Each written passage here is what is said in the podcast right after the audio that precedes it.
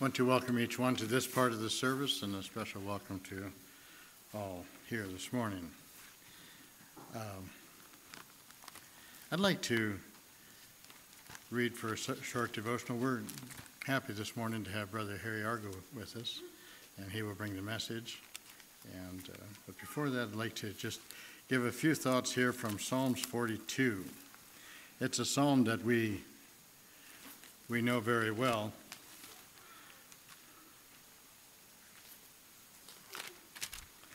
But I thought it was especially pertinent to what we look at in the world today.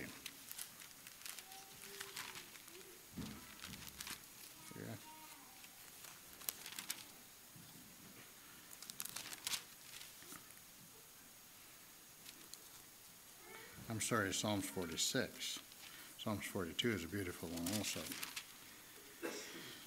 God is our refuge and strength, a very present help in trouble. Therefore will we not fear, though the earth be removed, and though the mountains be carried into the midst of the sea, though the waters thereof roar and be troubled, though the mountains shake with the swelling thereof, Selah.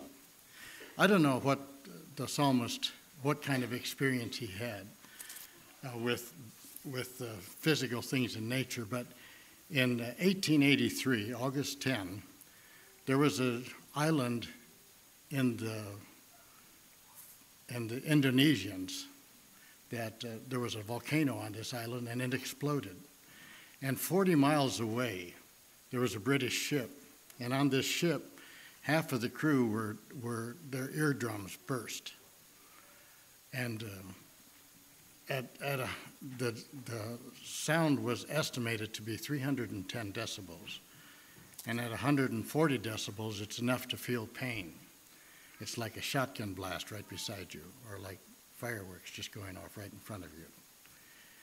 This was 310 decibels. So 40 miles away, it still was causing pain. I mean, it, it yeah, it burst the eardrums of this ship. At 3,000 miles away, it rocked ships in the ocean. It was, it was said this was the loudest sound that ever was recorded. And it, it actually circled the earth for five days.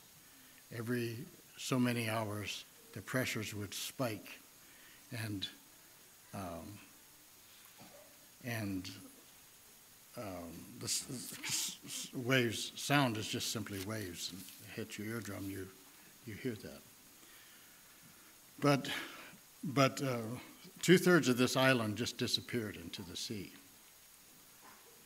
with that great explosion i don't know what david knew about this but but uh, he said god is our refuge and help even if this happens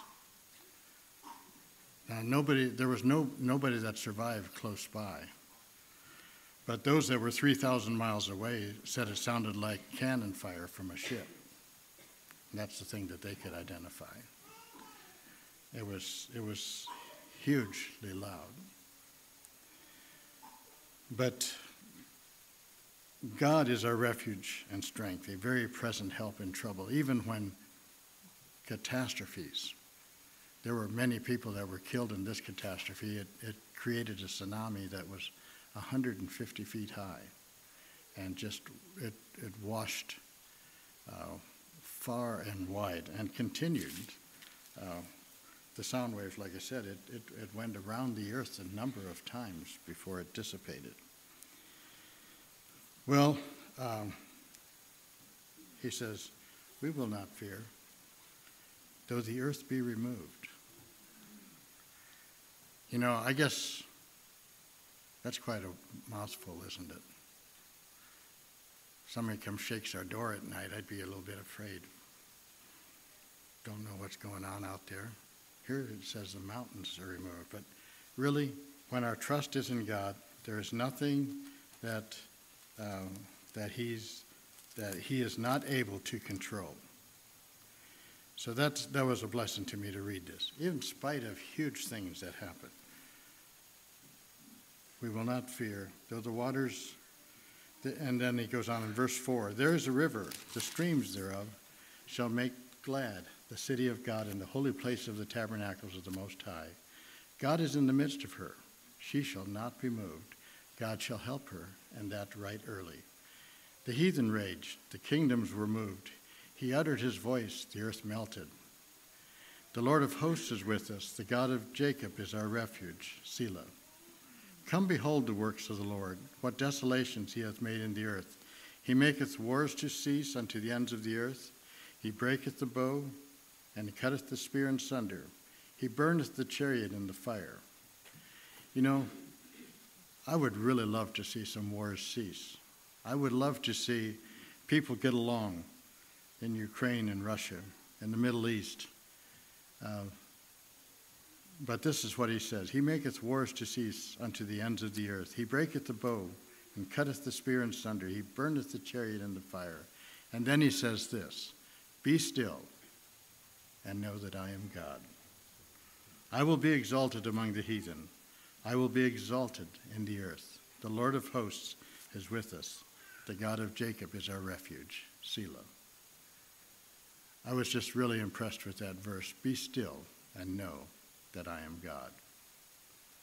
Besides the earth sometimes being a noisy place, there are places that you, there is a place made where there is no noise. This is a man made bunker down, way down deep in the earth. And when you go there, think of what you can hear. We can make it, you know, our teacher used to say, I want to hear a pin drop. And she would take a pin and she would drop it on the tile floor. And everybody was quiet and we could hear that pin drop.